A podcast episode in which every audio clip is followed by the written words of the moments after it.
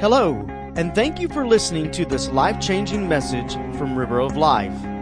If you enjoy this message, we invite you to check out River of Life live this Sunday at 10:30 a.m. in Crawfordville. Visit riveroflifefl.com for service times and directions. That's riveroflifefl.com. Now, let's join Senior Pastor Henry Jones as he teaches from the Word of God. Bibles to the book of 1 Thessalonians. We'll start reading in just a moment in chapter 2. But first of all, I would like for all the men of the church who would join me to join me here at the altar as we pray together.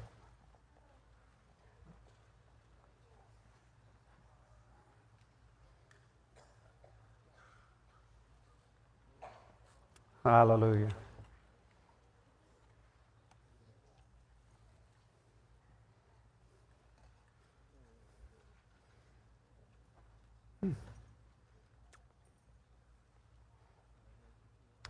Hallelujah.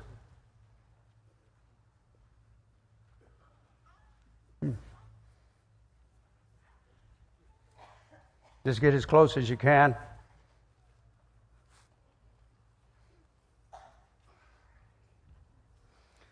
Men, would you join me? Let's lift our voices for our church, our families, for this community and nation. Father, in Jesus' name, we thank you for this opportunity of worship.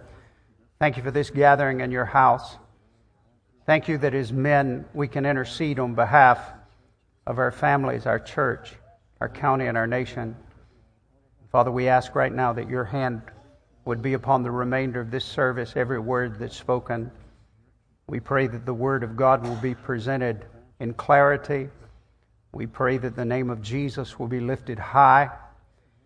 We pray for the convicting and convincing and wooing power of the Holy Spirit to be upon all of us. We pray that your will will be done. We pray that this day our Lord will be glorified in this service. And Father, we not only pray for our church, we pray for every church in Wakulla County that preaches the Bible and lifts the name of Jesus up. We pray for a mighty move of God in this county. And Father, we pray for our nation. We pray for our leaders. We pray for revival. We pray for mercy and grace. We pray for something that we do not deserve we ask that in these days we might see the hand and the power of God at work in our midst. And we thank you in advance for what you're going to do in this service today. In Jesus' name, amen. Amen. Amen.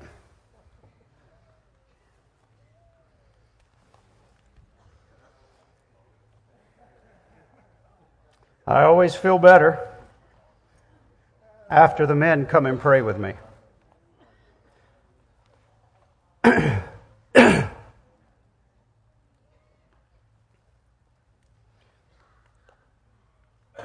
you haven't already, open your Bibles to 1 Thessalonians chapter 2,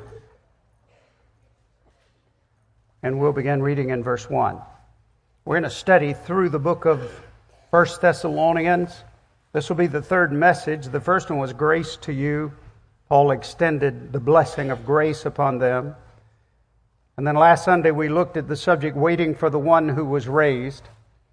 And he had a lot of wonderful things to say about this church, and it seemed to all be based on the fact that they had their eyes focused on a future date and time when the one who got up and walked out of that tomb alive would return for his children.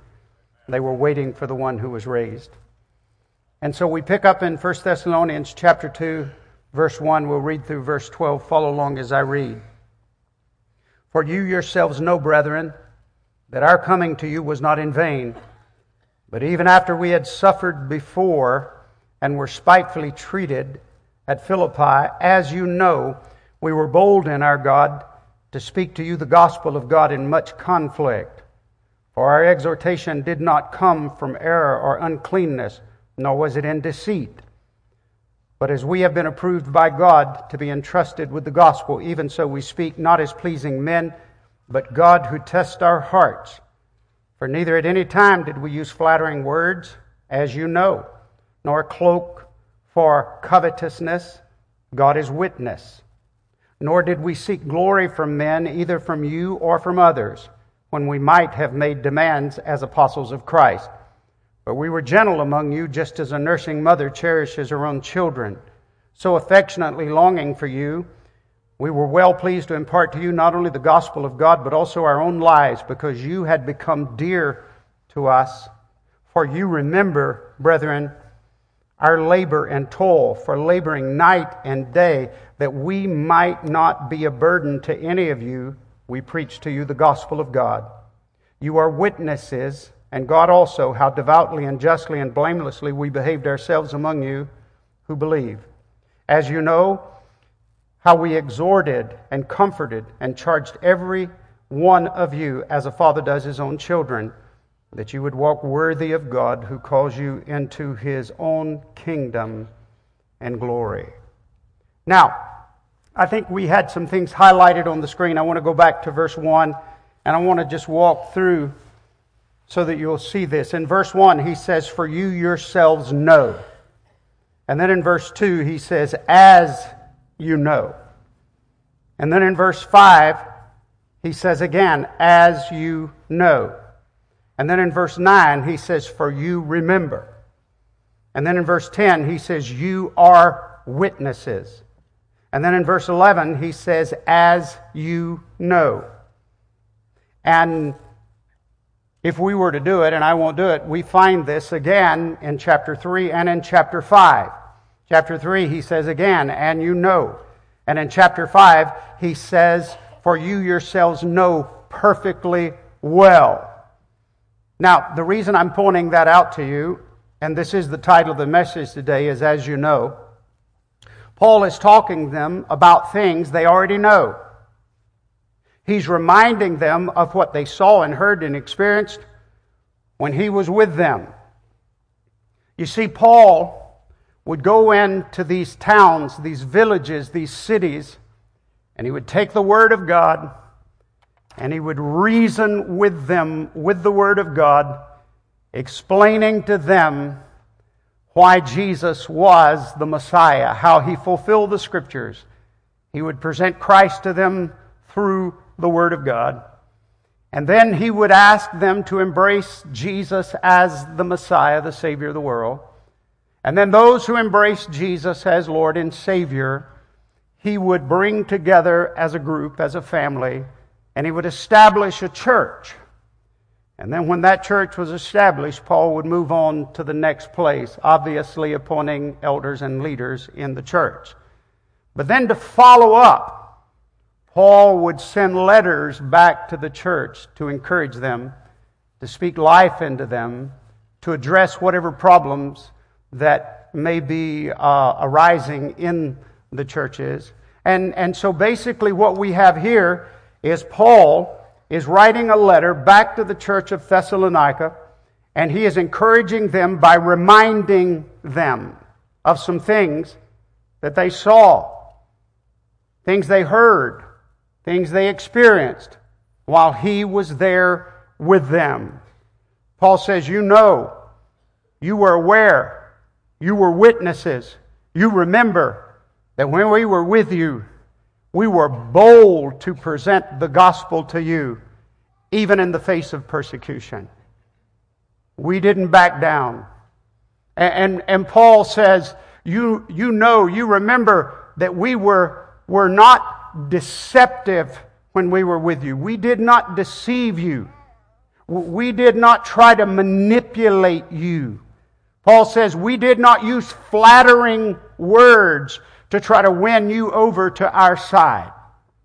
These all are very important things. He says we did not exalt ourselves because we were not seeking the glory of men. Paul says, Our ministry among you was not about us looking good. It was not about us being uh, uh, praised and worshiped by you. Our visit with you and our ministry to you, as you know, you are perfectly aware of this, was all about the truth. And Paul says, and when we were there among you, we never took advantage of you.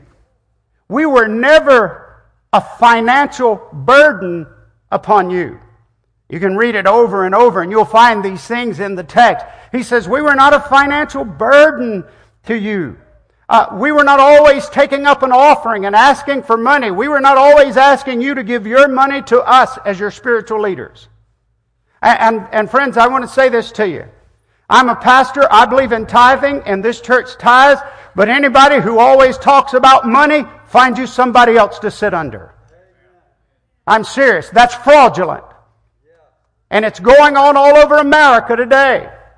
And, and Paul says, we didn't burden you. We didn't put a financial burden on you. In fact, Paul says, we work night and day with our own hands so we would not burden you.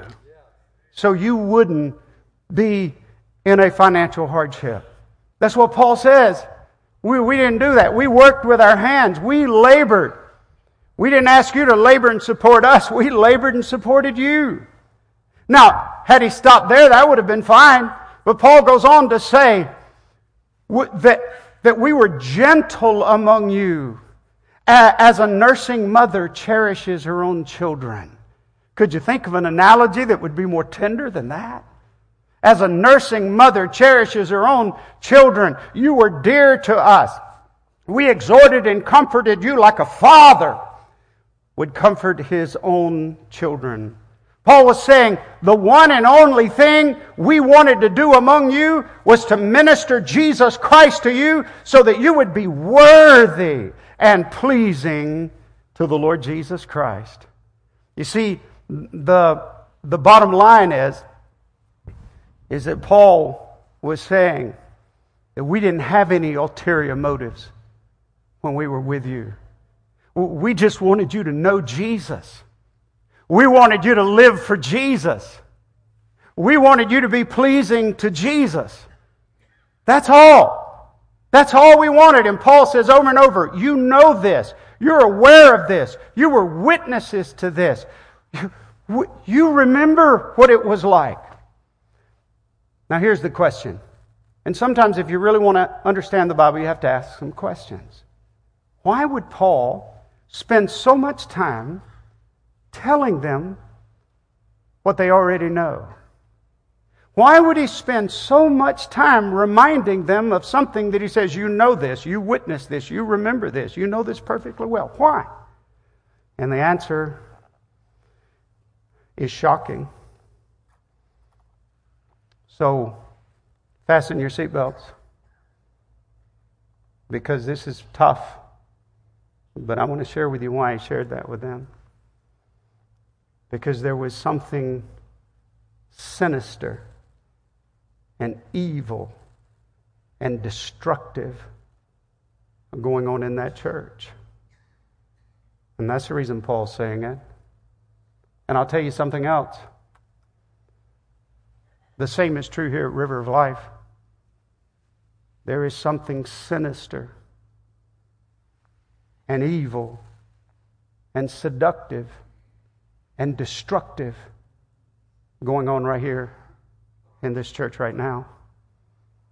And before you jump up and run for the door and start looking for another church, you need to know something. In every church that attempts to do something for the glory of God, there is an evil presence and an evil spirit at work against that church. In every church. I want you to know the devil will not waste his time on a dead church. He won't do that. But I'm telling you that when people make up their minds that they're going to serve God, and when a church gets on fire, and when people start getting baptized, and lives start getting changed, and God starts doing a work in the hearts and lives of men and women, boys and girls, and homes start changing, and we start infringing on the devil's territory, I'm telling you, it'll stir up some demons. It'll stir some things up. And, and that's what was happening in the Thessalonian church. And friends, that's what's happening in our church. In fact, I want to tell you if the devil ever stops attacking this church, we better get on our knees and start praying. Because that means we're not doing anything. And, and so it happens. The enemy comes in. You see, Paul spent some time not very long. Some people think Paul may not have been at Thessalonica more than three weeks. But he goes there, he works, he doesn't take advantage of them, he doesn't deceive them, and he teaches them the Word of God, and he leads them to Christ, and he establishes a church, and, and he shows them the right way. And then Paul leaves the church, and as soon as he leaves the church, the enemy comes in. And when the enemy comes in, the enemy starts trying to distract and discredit everything the Apostle Paul has taught. The enemy tries to tear it apart. The enemy comes in, and the enemy says Paul was a, a fraud. He was a fake. His ministry was fraudulent. He was deceiving you. He was playing tricks on you. He was misleading you. He was using you for his own good, for his own glory. They went in, the enemy went in and said, This is not of God. This is false. It's fake. Paul sits down and writes a letter back to them. And basically, what Paul says is, You know better than that. You know better. You know perfectly well what happened when I was among you. Ah, oh, as you know. We labored among you. We loved you. We treated you like loving parents when we were among you. We didn't take from you, we gave to you. Paul says. And what Paul's doing is he's countering the attack of the enemy against the, the Thessalonian church by reminding them of the good, the real, the true, the genuine things that God did when He was among them. And Paul just says, The enemy's lying to you. You know what happened. You know what happened. You know what happened when I was among you. You know what the Spirit did. I, I know you've uh, heard this many times, and, and so have I. But uh, Edmund Burke said the only thing necessary for the triumph of evil is for good men to do nothing. We, we've heard that uh, quite a few times. I agree with that. But I can tell you, I, also, I also agree with this. The only thing necessary to get evil all stirred up is for good people to try to do something. One more time. Some of you didn't get that. The only thing necessary to get evil all stirred up is for good people to try to do something. Try to do something good in your family. Try to do something good in your business. Try to do something good in your church. Step out on faith. Do something that's never been done before. Try to do something good for the glory of God, and you'll stir up some evil. Because the evil makes attack. One passage in the Bible refers to the devil as the enemy of all righteousness. If something good and godly is going on, friends, there will be no shortage of trouble, chaos, confusion. You, you know, we say this. I'm not making this up. You can ask my staff. We, we talk about this. We've talked about this through the years. When nobody's getting saved, when no lives are getting changed, when, when nobody's coming to the altar, when, when when nothing spiritual is going on, and we've had some seasons when it was like that, guess what? This church was at perfect peace.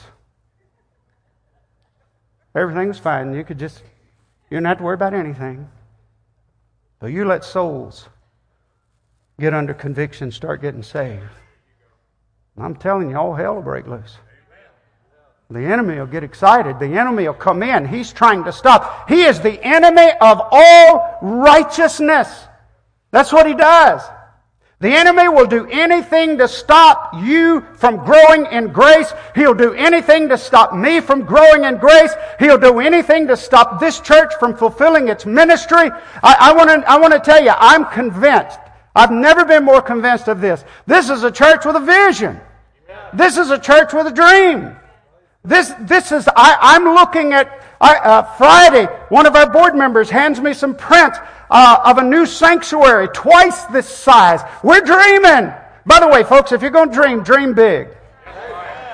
We're, we're dreaming. We believe God wants to impact this county. We believe Wakulla County needs a revival. We believe that we need a move of the Spirit. We believe Wakulla loves Jesus should be more than just a sign when you come into the county. We believe somebody needs to get excited. There needs to be an explosion. There needs to be a move of God in the house of God and in the houses of God. But, friends, I want you to know that when you do that, you're picking a fight with the devil. All hell will begin to break loose. And we better be ready. We better be ready. We better not underestimate the enemy. You see, Paul was countering the lies of the enemy by saying, Remember, remember what's true and right and just. But if you don't remember, you don't remember what God's doing in your life, the old devil will perch right up there on your shoulder and he'll begin to whisper in your ear.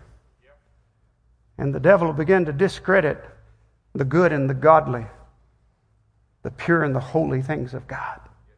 He'll do that. A few years ago, I became the victim of an evil, distracting spirit. You heard me right. I'm your pastor, but I became the victim of an evil, distracting spirit. Let me tell you the story. There's a godly woman in this church, very loved and very respected by the whole church. And one day, the enemy perched up on my shoulder and whispered in my ear. And this is what the enemy said She doesn't like you, she's avoiding you. She doesn't want anything to do with you. Well, at first, I acted like I didn't hear the voice of the enemy. Uh, that's one tactic that won't work. Don't act like you don't hear him. There's some things you can do in spiritual warfare, but just trying to ignore it won't work. I tried.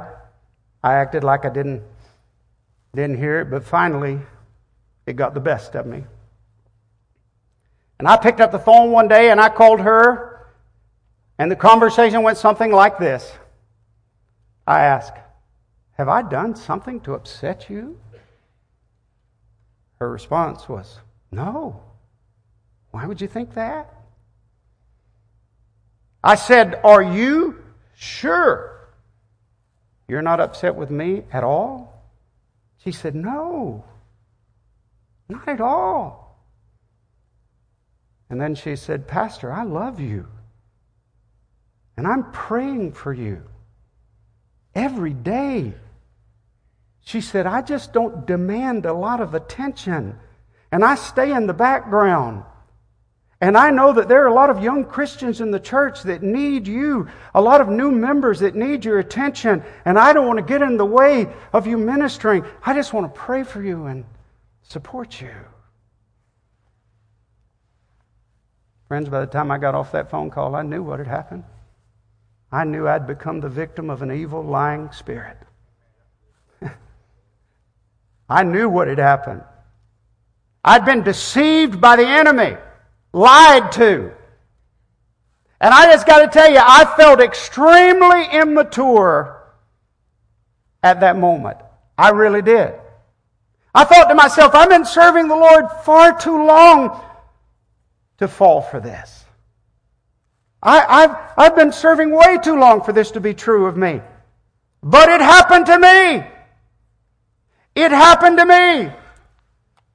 And friends, if it happened to the church of Thessalonica, if it happened to me, and it has happened to many people in this church, don't you think for a moment it can't happen to you. And I can tell you, when the move of God starts uh, pouring over this place and God starts doing His work in this place, the devil will, will perch right up on your shoulder and start whispering in your ear. And I want you to know that if you think he can't whisper to you, you are the most deceived person in the house. The devil can say things like this to you. Now, it won't be verbatim, but you get it. The devil will say, You're more spiritual than everybody else at that church. That's what he'll say. The devil will say, You're smarter than everybody else. You know more about the word than other people. The devil, the, the devil will, will say, You. Uh, you, you, you don't need to bow down to that person. You, can ignore that. The devil will say all kind of things to you. But I tell you what, one of the things the devil will say is he'll say, that person doesn't like you. Or that person is offended by you. The devil will perch right up on your shoulder and he will say all kinds of ugly things into your ear. And friends, I, I, I just want to tell you, you got, if, if he does, you've got to stand your ground.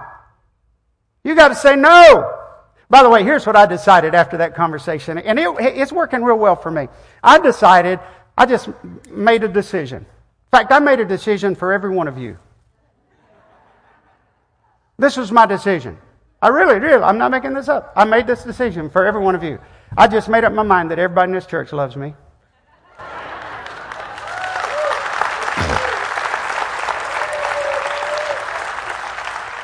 And I got to tell you, if you come and tell me that somebody else in this church doesn't love me, I'm not going to believe you.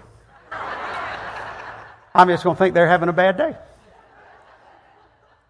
And I, I made up my mind that I'm going to just assume and believe that everybody in this church loves me unless they walk up to me and get in my face and tell me they don't love me. And then I'm not sure I will believe them. I'll just believe the enemy's working on them right at that moment and they really do love me. By the way, the next time somebody says something, and they won't come out and say that, but the next time somebody confronts you and says in some way, some words, that they disapprove of you or don't love you or don't like you, just say, Come here, give me a hug. Come on. Let's pray together. Let's get. I, I'm, I'm serious. I'm not making this up. One time I had a deacon who came to me and he was, he was ready to kill me. And he said, I got some things I've got to say to you. My staff knows about this. I've got some things I've got to say to you. I want you to hear this. Uh, uh, and I'm not leaving here until you hear this. I said, I'll listen to everything you got to say if you'll pray with me first. We walked over to the worship center, got on our knees. I said, I said, would you hold my hand? I, you know, sometimes you just got to rub it in a little bit. You know what I mean? I said, would you hold my hand? So he gave me his hand. We got on our knees and we began to pray. And the Spirit of the Lord fell. I, I, I, know you think some of these stories are exaggerated, but th- this is not exaggerated. The Spirit of the Lord fell. We began to weep. We began to pray, and you could feel the presence of God. And when we finished praying, we stood up and I said, Okay, I'm ready. I was bracing myself. I'm ready. Let me have it. So help me, looked at me and said, I don't have anything to say to you anymore. I don't have anything to say to you. You see, the fact of the matter is that deacon was flawed. And the pastor he was speaking to was flawed. And you are flawed. And we're all weak. And we all have feet of clay. And we all make mistakes. And we all say stupid, dumb things. And we're, we're all human beings. The only thing that makes the difference is that the enemy perches up here, whispers in our ear, and gets us all bent out of shape because he's trying to create problems. Wow. Yeah. So I, I, I, got two minutes to finish this up. You don't, you don't, you don't be, and I got to tell you, I hate to do this because this has been like the weirdest day on the planet for me the baptistry, everything else, but my shoes are untied. And if I don't tie my shoes, I'm going to trip and fall right up here. I'm just, I'm sorry.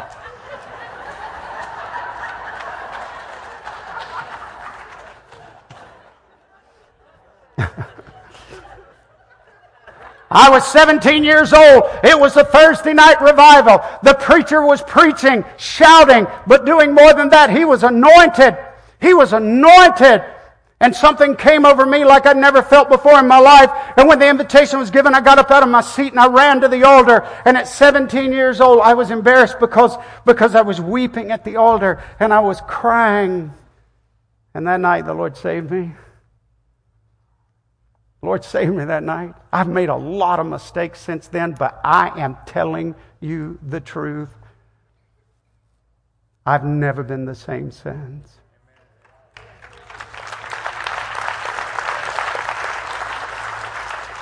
And every now and then, when the enemy is attacking me and lying to me, I have to remember that Thursday night experience. Are you with me? I was six years old, and I watched a man dressed in white walk through a group of praying adults, walk to the bedside of my grandfather. He leaned over and he kissed my grandfather. I dropped my head. I lifted my head and he was gone. My grandfather was expected to die at any moment. But he didn't die. He got up off of that bed and was healed and lived for many years after that a full life. Oh, friends, friends, don't tell me God doesn't do miracles. And I got to tell you, every now and then I have to remember when I was six years old. I have to remember that. I was 21 years old. My wife was going to a Tupperware party. How many of you remember the Tupperware parties? Yeah, yeah, yeah. Are they still around? Do people still have Tupperware parties? Well, well okay. She, she was at a Tupperware party. I was home alone, 21 years old, got down on my knees in front of a green chair and a spirit came over me. It was different from salvation, and I didn't know what it was. And that night, the Holy Spirit said, I'm calling you into the ministry. You're going to preach the gospel. No matter what you plan on doing in your life, you're going in another direction. Sometimes when the enemy's coming against me, I have to remember what happened that night. Do you understand what I'm saying? Sometimes we have to remember that's the way we counter the lies. When my wife was pregnant with our first child, uh, one night she she just she developed a fever. It just uh, it, it, was unbelievable. It came on her so fast, uh, and I was getting ready to put her in the car and rush her to the emergency room. I remember dropping down on my knees and I put my hands on her, and her her skin was on fire. And I was so afraid for my wife. I was so afraid for my baby. I, I, was so afraid and I was crying and I called out to God God, touch her and heal her. And friends, I literally felt her skin begin to cool. And the temperature went away. And I just held my hands on her, and it was just like it was just the Spirit of God just sat. Oh, Tell me you don't believe it. I don't care. I don't care. I believe in the power of prayer because I've seen it, and every now and then I have to remember. I have to remember what he did. About 15 years ago, God spoke to my heart said, I want you to go to the center of Wakulla County. I want an interdenominational, interracial, spirit filled church located in the geographical center of Wakulla County. Here we are. Here we are. 13 years we've been here. We own 16 acres. We have about 35, 40,000 square feet. We're getting ready to build another building about a 7,000 square foot building. The day we move into it, it'll be paid for. We're completely debt free. We don't owe anybody anything. It is undeniable what God has done in this place.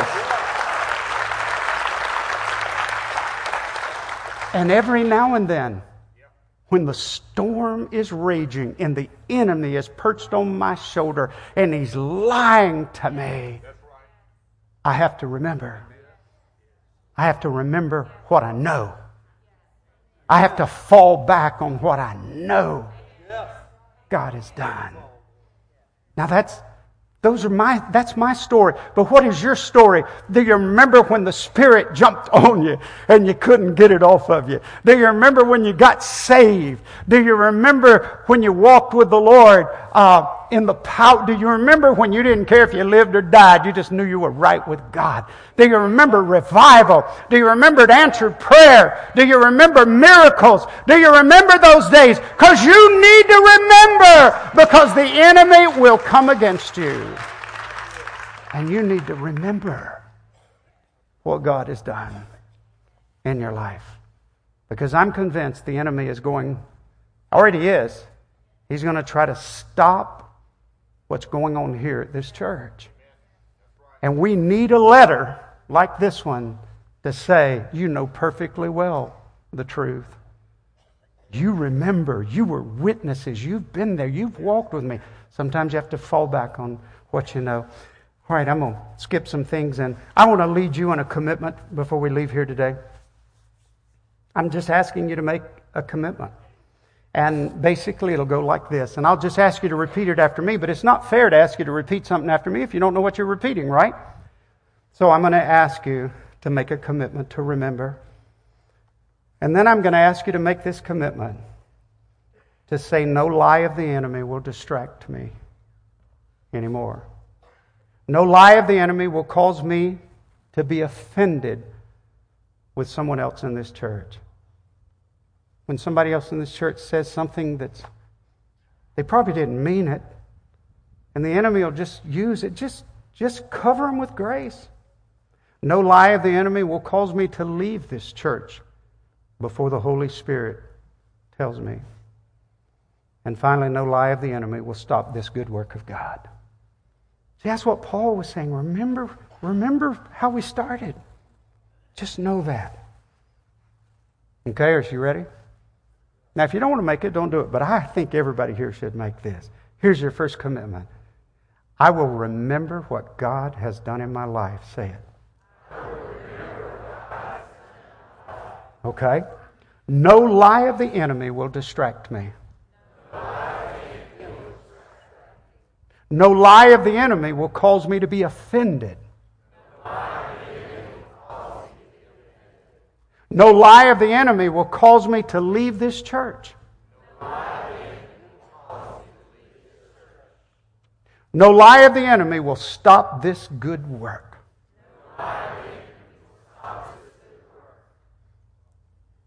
And I'm going to throw one more on you, okay? Everybody in this church loves me. Come on now, say it. Do you know why they love you? Because if they're Christians, the love of Jesus lives in them and He lives in you.